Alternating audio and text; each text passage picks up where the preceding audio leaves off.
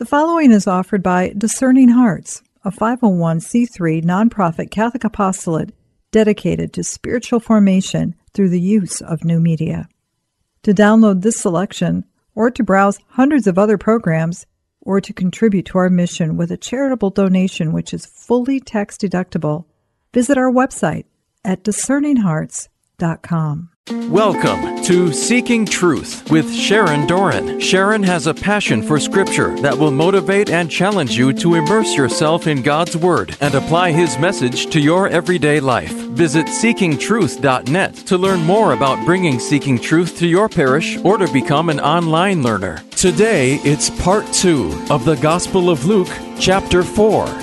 And now, Seeking Truth with Sharon Doran. Each person is tempted when he's lured and enticed by his own desire. Sin, when it's full grown, brings forth death as it did to Adam. He didn't drop over dead, but it was a spiritual death. And what did he do? The woman, the woman who you gave here to be with me, well, she made me eat from the fruit of the tree. Immediately, there's rationalization. It's her fault. Each person is tempted when he is lured and enticed by his own desires. It wasn't her fault. He did it. 1 John 2 For all that is in the world, the lust of the flesh, the lust of the eyes, the pride of life, is not of the Father, but is of the world. Do not love the world or the things in the world. If anyone loves the world, love for the Father is not in him. And the world passes away and the lust of it. But he who does the will of God abides how long? Forever. Of his own will, God brought us forth by the word of truth that we should be a kind of first fruits of his creatures, a kind of first fruits, a recreation, a new beginning, a new, behold, I make all things new again. So the 77 ancestors that Luke has, Jesus is number 77. He's perfection of forgiveness for us, sons of Adam, new sons of Adam and Eve. So that temptation, the son of Adam, the son of God, this new Adam is going to be sent out into the desert, led by the Spirit to face his own temptation, the new Adam. And how will he do? He's been full of the Holy Spirit and he returns from the Jordan and he was led by the Spirit for 40 days in the wilderness. 40 days. You Bible students should know numbers are important. And what is 40? Temptation, uh, it's a judgment. We see it a lot in the Bible. It's four times ten. Universality, uh, north, south, east, west, the four ordinal directions times ten of fullness. It's a total judgment. It's a time of purification, perhaps. We know it rained for 40 days and 40 nights. Uh, Noah was told to build this, and he did. Jesus is being sent out for 40 days, 40 nights, and he's going to be tempted by the devil. And he ate nothing in those days, and when they were ended, he was hungry. So notice how Satan waits till he's at his weakest. He hasn't eaten for 40 days and 40 nights, but really spiritually, that's his strongest, right? If you fast or something, you know that there's a spiritual strength that comes with that. So he's really not at his weakest. The devil said to him, If, if, if you are the Son of God, command this stone to become bread. And he's so hungry, he hasn't eaten for 40 days if. Isn't it interesting that he starts with if? Does he not know who he is? Is he trying to figure out, are you the one? Are you the one I've been waiting for? No, it couldn't be him. He's not born of a virgin. I've seen his mom and dad. They're a normal family. Can't be this guy. He must be a false prophet. But boy, he's doing powerful miracles. Hmm. If, if you are the Son of God, command this stone to become bread. And Jesus answered, It is written, man shall not live by bread alone. He quotes there from Deuteronomy 8. And the devil took him up and showed him all the kingdoms of the world in a moment of time. And he said to him, To you I will give all this authority and for their glory. And it has been delivered to me, and I can give it to whom I will. And if you then will worship me, it'll all be yours. Now, how did he get to be king of the world, prince of the world? When he was thrown out of heaven, he became prince of the world. And scripture tells us that. We know that we are of God and the whole world is in the power of the evil one. The world is in the power of the evil one. In Ephesians 2, you once walked following the course of this world, following the prince of the power of the air, that's Satan. We're not contending against flesh and blood, but against principalities, against powers, against world rulers of this present darkness, against the spiritual hosts of wickedness in the heavenly places. He's very real, and he's the prince of the world. And Peter tells us, be sober, be watchful. Your adversary, the devil, prowls around like a roaring lion, seeking someone to devour. He would love every soul he can get. His time's been cut short. He's been duped at Jesus on the cross. He's waiting for the second coming of Christ. He's trying to get all the souls he can possibly get in the meantime. And he's mad. Jesus answered him, It is written, You shall worship the Lord your God, and him only shall you serve. Right from the Shema, Deuteronomy 6. Then Satan takes him to Jerusalem, the holy city, the city of David, and he sits him on the pinnacle of the temple that's where the true presence of God is supposed to be. He's drawn to the temple. And he said to him, If, if you are the Son of God, throw yourself down from here. If you are the Son of God. See how he's testing him? He just wants to know, is this the one? He's trying to get it out of him. If you are the Son of God, throw yourself down from here. For it is written, says Satan's going to quote scripture, he will give you his angels, charge of you, to guard you. On their hands they will bear you up lest you dash your foot against a stone. And he, you know, the devil is questioning him with Psalm 91. And Jesus said to him, It is said, You shall not tempt the Lord your God. Ooh, good one. Satan knows scripture, but Jesus knows scripture. Jesus is the word. He is the word of God. He is the word made flesh. He knows the scriptures. And when the devil had ended every temptation, he departed from him until an opportune time. He is not done. He is not done trying to figure out who this guy is that everyone is following around everywhere he goes. He's healing. He's driving out demons. Who is this guy? Jesus did not fall against these strong temptations. He knew the Word of God. He is the Word of God. Satan knows the word of God too. He can twist it, he can contort it, he can be ever so sly, he can do half truths with the word of God. So you have to know the word of God. Did the devil find out the true identity of Jesus Christ? There's something in the synoptics, Matthew, Mark, and Luke, called the messianic secret. It's really interesting, and I love it. But Jesus often commanded his followers or those that he healed to maintain silence about his messianic mission. Don't tell anybody. Shh Silence. all the way through. Shh, don't tell anybody. Why? Why not tell anybody? I thought you're trying to advance your kingdom. I thought we're supposed to evangelize. Don't tell anybody. It's not here yet. He hasn't died on the cross yet. He hasn't saved man yet. He hasn't acted out the Father's plan. Everyone wants to thwart the Father's plan, especially Satan and the demons. As we see in this next scene in Luke 4:31, he's in Capernaum, the city of Galilee, and he's teaching on the Sabbath, and they were astonished at his teaching. For his word was with authority. This is authority they have never heard before. They have never seen this type of authority that he's teaching with. And in the synagogue, there was a man who had a spirit of an unclean demon. And he cried out with a loud voice, Ah! What have you to do with us, Jesus of Nazareth? Have you come to destroy us? I know who you are, the Holy One of God. Jesus rebuked him, saying, Be silent and come out of him. And when the demon had thrown him down in the midst, he came out of him, having done him no harm. Just at the word of Jesus, just Jesus in his commanding authority telling the demon he had to leave, the demon had to leave. He had no choice. That's the kind of authority Jesus Christ had. So this demon knows, oh, this guy's good. This guy's something. This guy's something. I know who you are. I know who you are. Na, na, na, na, na, na. I'm going to go tell Satan. And they were all amazed. And they said to one another, what is this for the power and authority. With authority and power, he commands the unclean spirits, and they come out. And reports of him went out through every place in the surrounding region. It's going to be hard to keep the messianic secret, right? Who are you? Who are you? But he hasn't completed the mission yet. Mary and the Fathers of the Church, I love this book. It talks about Mary in patristic thought. And I want to tell you what it says in this book about in his letter to the Ephesians, Ignatius of Antioch, one of the very early, uh, he followed Polycarp, Polycarp followed John. Ignatius of Antioch stressed three mysteries in God's plan that had to keep kept hidden from the prince of this world, namely the devil, Satan. He said there are three things that had to be secret from the devil. Number one, the virginity of Mary. That had to be kept secret. Number two, the virgin birth. Don't tell anyone that Jesus had a virgin birth.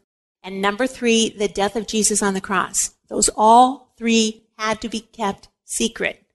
Why? St. Ignatius doesn't explain why or how these mysteries had to remain hidden from the devil. Seems like everyone knew at the time. But let's think about it. The virginity of Mary. The old Eve woman was a virgin.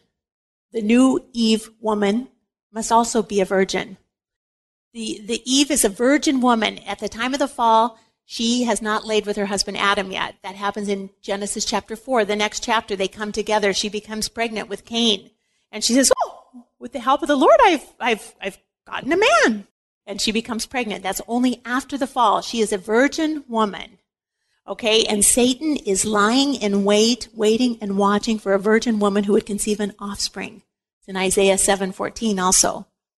The seed's going to be the Messiah. So you can bet he's watching for any virgin woman that's pregnant right? So that has to be a secret, the virginity of Mary. The second thing, don't tell anyone about the virgin birth. Don't tell anyone that Jesus was born from a virgin birth. Why? In our catechism, it says the deepening of faith in the virginal motherhood led the church to confess Mary's real and perpetual virginity, even in the act of giving birth to the Son of God made man. In fact, Christ's birth did not diminish his mother's virginal integrity, but sanctified it. and so the liturgy of the Mass celebrates Mary as always ever virgin. Mary remained a virgin in marriage to Joseph, and that was the perfect disguise for the prince of this world. Because he's looking for a virgin. They just look like a normal old Mary family. It even fools some people today in the world who doubt that Mary could have stayed a virgin. There are so many people that don't believe that, but it has to be. The true presence of God, she's the new Ark of the Covenant. The true presence of God is in her womb. And what's the number one rule about the Ark? Don't touch the ark. Do not touch the ark. And God's supernatural grace is on Joseph, whom God has chosen for this purpose to be the defender and protector of the Holy Family. And do we not think this is, it's even in the Old Testament, New Testament typology, chaste Joseph? Remember Joseph? He was the Hebrew man. He was taken and put in prison, and, and, and Potiphar's wife comes to him and says, Hey, I can get you out of prison. Come up to my bedroom. And, and he won't have any part of it. He's chaste. The new Joseph will be chaste. He won't touch Mary. God has graced him with supernatural grace in their marriage. He knows. Thomas Aquinas says that both the conception and the birth are miraculous. There's no natural explanation. It's a supernatural birth. And he uses this verse Behold, you will conceive and bear. You're going to conceive and bear. The virgin woman will conceive and bear. The angel Gabriel has spoken it. And he says that's enough for him. It's told in scripture from the angel Gabriel. She will remain a virgin, and the church fathers said, like light passing through glass. The light of the world has passed through the glass of the virginal wall of Mary without harming it in any way. It stays intact. Mary is virgin, ever virgin. Just like the way Jesus could walk through the doors on Easter night through locked doors, he just, like water, uh, like light through glass. He just right through, kept the door intact, didn't break it, didn't break the sill. And then the third thing, the death on the cross must be kept a secret. Why? That's when salvation came. That's when his head is crushed. That's when vindication happens. None of God's purposes can be thwarted. Don't tell the plan. He told his close ones a few times, but they didn't want to hear it. But don't thwart God's plan. The cross is part of God's plan. It's the most unlikely thing that it's going to really fool the devil. it, it is a phenomenal plan that this is the way God's going to redeem us. Who would have ever cooked this one up? I mean, this is brilliant. God, you are so smart. Okay? You're so omnipotent. Jesus returned in the power of the Spirit into Galilee, and a report concerning him went out through all the surrounding country. And he taught in their synagogues, and he was being glorified by all wow, his ministry's off to a great start. He's really growing steam. Everyone is glorifying him, all people. He goes into Nazareth, where he has been brought up. That's his hometown. His homecoming, you know, and he went into the synagogue, as was his custom on Sabbath day, and he stood up to read, and they handed him the book of the prophet Isaiah. And he is so intentional to unroll the scroll and find the exact perfect place where he wants to read. And this is what he read. He says he opened the book and found the place where it was written, the Spirit of the Lord is upon me because he has anointed me to preach good news to the poor. He has sent me to proclaim release of the captives, recovering the sight to the blind, to set all at liberty to those who are oppressed, to proclaim the acceptable year of the Lord. And the power and the conviction and the authority with which he spoke this word of Isaiah, everyone there knew. Everyone there knew. And, and, and he closed the book and he gave it back to the attendant and he sat down and the eyes of everyone in the synagogue were fixed on him. Who is this guy? And he began to say to them, Today, today, this scripture has been fulfilled in your hearing. He's basically self identifying himself as Messiah in a secret way, and all spoke well of him. And they wondered at the gracious words which proceeded from his mouth. They felt the power of the Holy Spirit. They felt as he proclaimed it with authority. But then they said, Is this not Joseph's son? I mean, don't they have the carpentry shop down the street? I mean, I've seen this kid all, I've seen this, been seeing this kid for 30 years. He's a nice kid, but I mean, really? Isn't this Joseph's son? And Jesus said to them, Doubtless you will quote to me this proverb, Physician, heal yourself. What we heard you did at Capernaum, do also here in, in, in our own country. Ah. We'll return to Seeking Truth Catholic Bible Study with Sharon Doran in just a moment.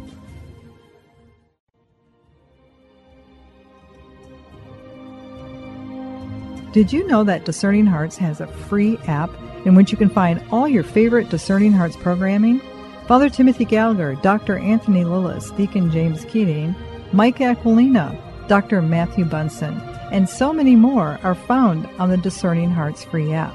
Did you also know that you can stream Discerning Hearts programming on numerous streaming platforms such as Apple Podcasts, Google Play, iHeartRadio, Pandora, Spotify, Stitcher, TuneIn, and so many more. And did you know that Discerning Hearts also has the YouTube page? Be sure to check out all these different places where you can find Discerning Hearts.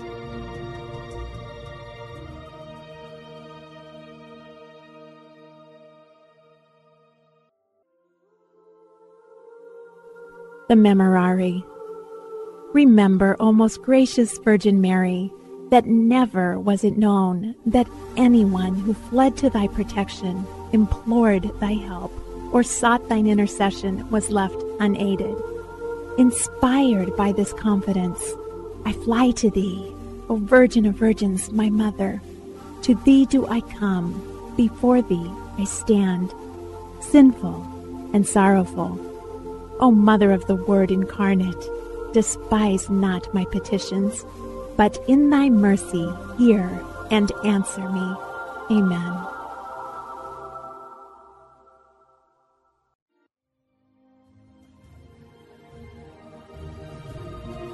Hello, friends. Please take a look at seekingtruth.net and find out how you can join as an individual online learner. Sharon's lectures are presented in a rich media format with audio, video, and an abundance of beautiful images which draw you into a deeper understanding of God's Word. In addition, part of the Seeking Truth mission is to build parish life through the communal study of God's Word. To encourage parishes to begin a Bible study, Seeking Truth offers its curriculum free of charge for parishes hosting a class. Please visit us at seekingtruth.net where you can register to bring Seeking Truth to your own local parish.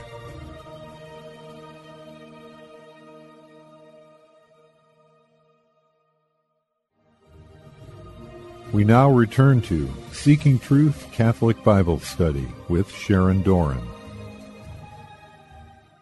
He feels the resistance now. He feels the lack of faith there. And he said, Truly, truly, I say to you, no prophet is acceptable in his own country. No prophet is acceptable in his own country. Do you ever feel that way in your own kitchen? In your own living room? At the dinner table when you're fighting with the son? Or you're, you're telling to speak the truth to a son and, and, and you're not welcome there. Go away. We don't want to hear you, old man.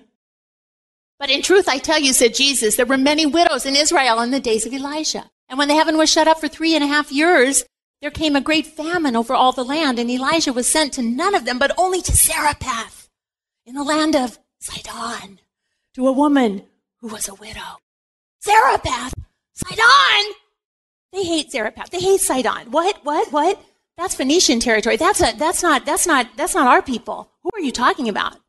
The new Elijah, John the Baptist, was preaching to a soon to be widowed Israel, telling her to repent, telling her the time was at hand. And what that do for him? Got his voice silenced. When God died on the cross, in the second person of God, Jesus Christ, Israel became a temporary widow. Their husband's dead. God was their husband. They had a covenant. They had a marriage covenant. when Jesus dies on the cross in the second person of the Trinity, the covenant's null and void. Israel's a widow. Now what? So we see Elijah and a widow.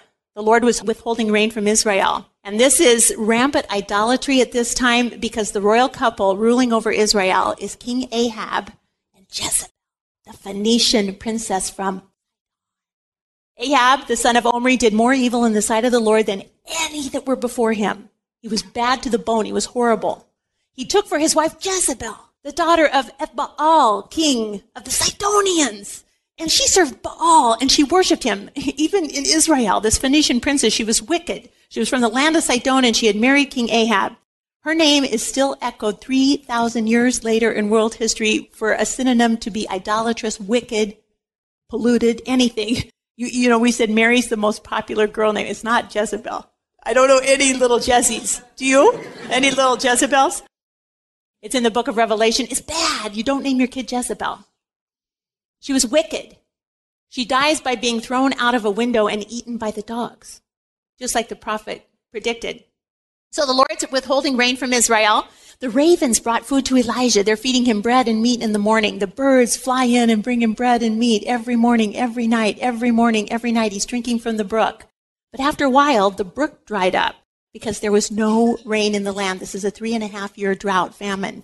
And the word of the Lord came to Elijah. It said, Arise and go where? To Zarephath, which belongs to Sidon, and dwell there. And behold, I have commanded a widow there to feed you. So he went to Zarephath. And he came to the gate of the city. Now he's a Tishbite and he's going way up to the Phoenician territory, to Zarephath. And there was a widow there and she was gathering sticks and he called out to her and he said, bring me a little water so I could drink. And as she was going to bring that, he called to her and said, and bring me a morsel of bread by your hand. And she said, as the Lord your God lives, I have nothing baked, only a handful of meal, only a handful of flour in the jar and just a little bit of oil in the, in, in the cruse. And now I'm gathering a couple of sticks that I'm going to go in and prepare for myself and my son that we may eat and die. We're out. We're going to die. We're going to starve to death. We have nothing more. And Elijah said to her, Fear not. Go and do as you have said, but first make me a little cake and bring it to me. Ah, this prophet of the Lord. And afterward make one for yourself and your son. She had great faith, the widow of Zarephath. She did exactly like the man of God said. For thus says the Lord, the God of Israel, the jar of meal shall not be spent, and the cruse of oil will not fail until the day that the Lord sends rain upon the earth. And she went and she did as Elijah said, and she and he and her household ate for many days, three and a half years in fact. They never ran out of flour. They never ran out of oil, just like the man of God Elijah had said. So flour and oil never running out during time of famine.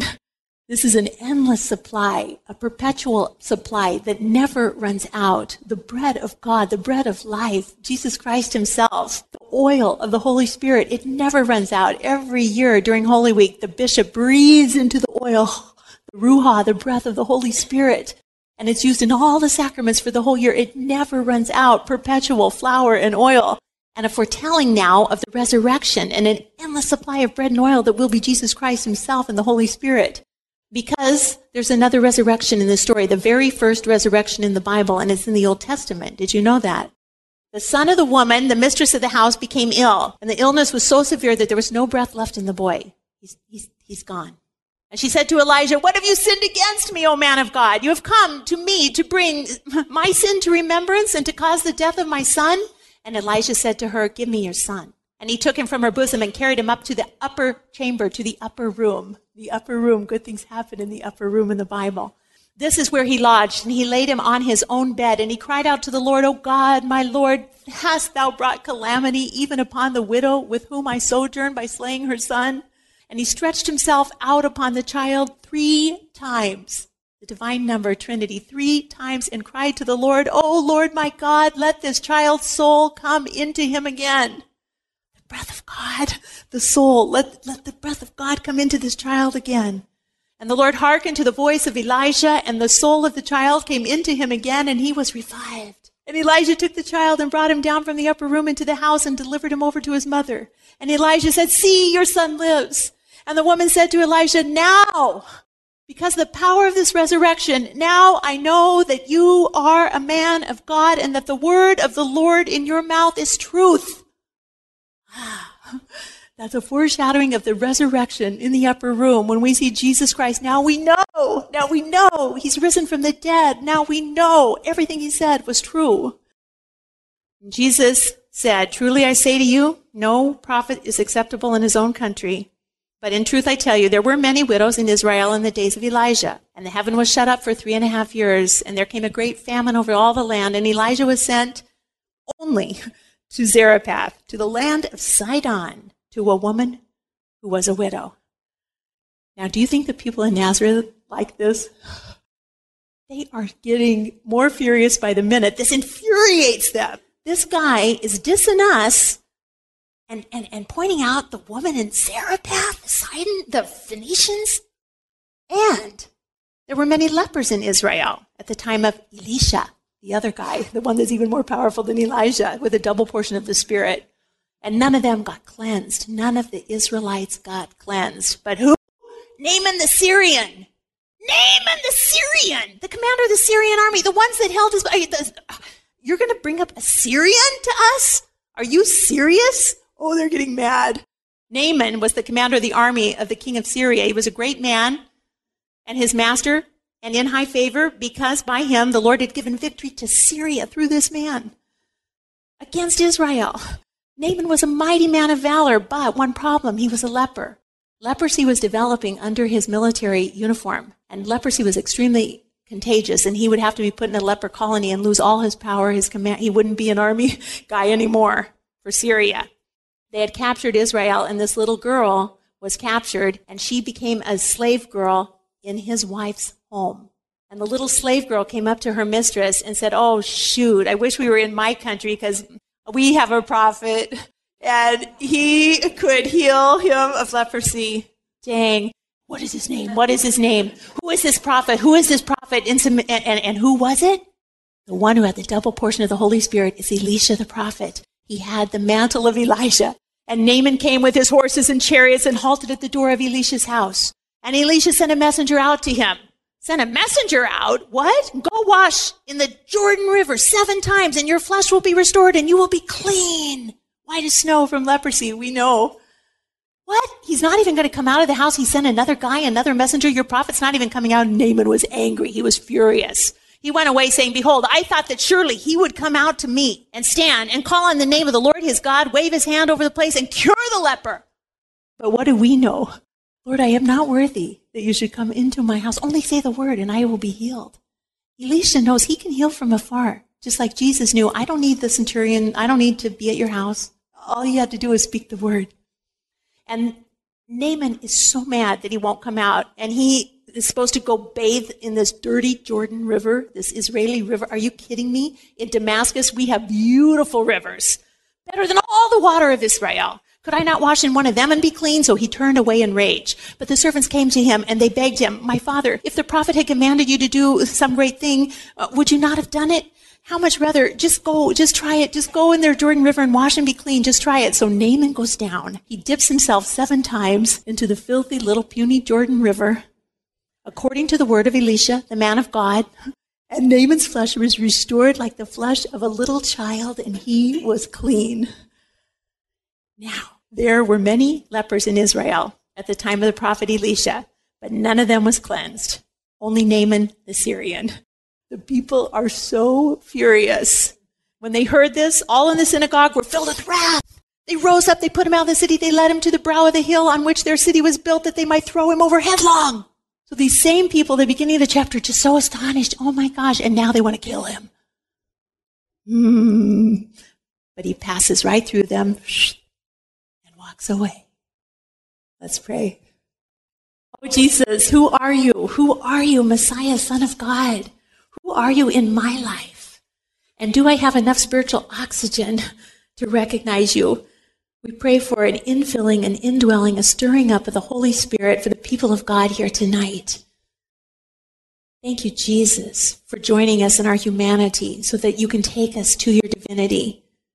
That one day we might hear the Father say, Come in, good and faithful servant, come in and take your reward. You are my beloved daughter, you are my beloved son. Amen. In the name of the Father, and the Son, and the Holy Spirit. Amen. You just heard the conclusion of the Gospel of Luke, chapter 4, on Seeking Truth with Sharon Doran. To learn more about Seeking Truth Bible studies, visit seekingtruth.net. Tune in next time for more Seeking Truth with Sharon Doran.